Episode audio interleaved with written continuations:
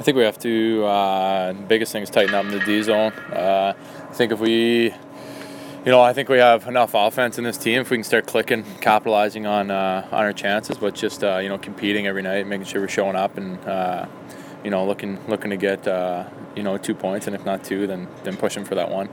What's the biggest strength on this team right now? Do you think?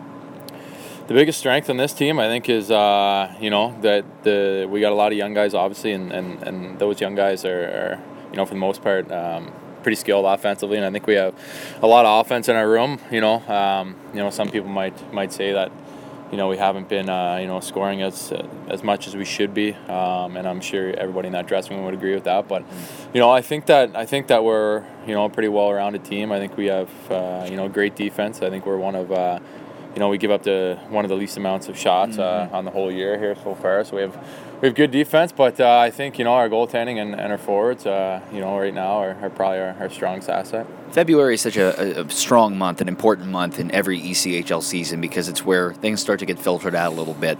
Uh, and looking into this next month, uh, as you kick off your first game of this month tonight, uh, is there a sense of urgency on this team and a sense of kind of you got to be accountable for your actions the rest of the way? Yeah, no, for sure. Uh, we got to start playing playing desperate hockey right off the get go. Um, you know, I think if we can do that, then uh, you know, I think we'll get the results that we're looking for. But we just got to come out every night and compete.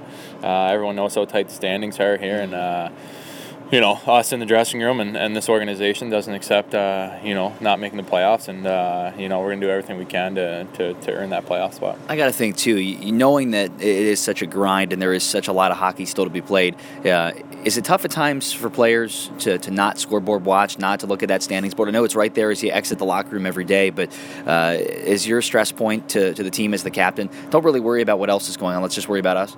Well, yeah, I mean that's that's the way you want to approach it every game. You know, let's not worry about the other team. Let's worry about uh, what we have to do, uh, both as a team and individually in the dressing room. So, you know, uh, before the games and uh, during the games, obviously you're not thinking about it. But you know, once uh, once that last whistle goes. Uh, at the end of the game, you know, you want to know how uh, how the other teams did. You know, the teams that are, are creeping up on us, or, or that we're right there to you know to try to catch. So, not uh, we don't put too much emphasis on it, but uh, it's still in the back of our heads. The nice thing is, at least from, from where I sit, it seems like a lot of the guys that are in this room right now, uh, the bulk uh, of the of the key players that were on this team last year to, to make that lengthy run into the Kelly Cup playoffs, into the finals as well, they're still here. Now, obviously, some like Wade Megan and others are, are up at the American Hockey League level, but for the core group, a lot of guys know what it takes. Does that uh, maybe weigh on your minds at all? Maybe help a little bit uh, with the knowledge that you can kind of look to your left and look to your right and say, we know what it takes to get to the to the largest and the most important part of the year. Yeah, no, I think uh,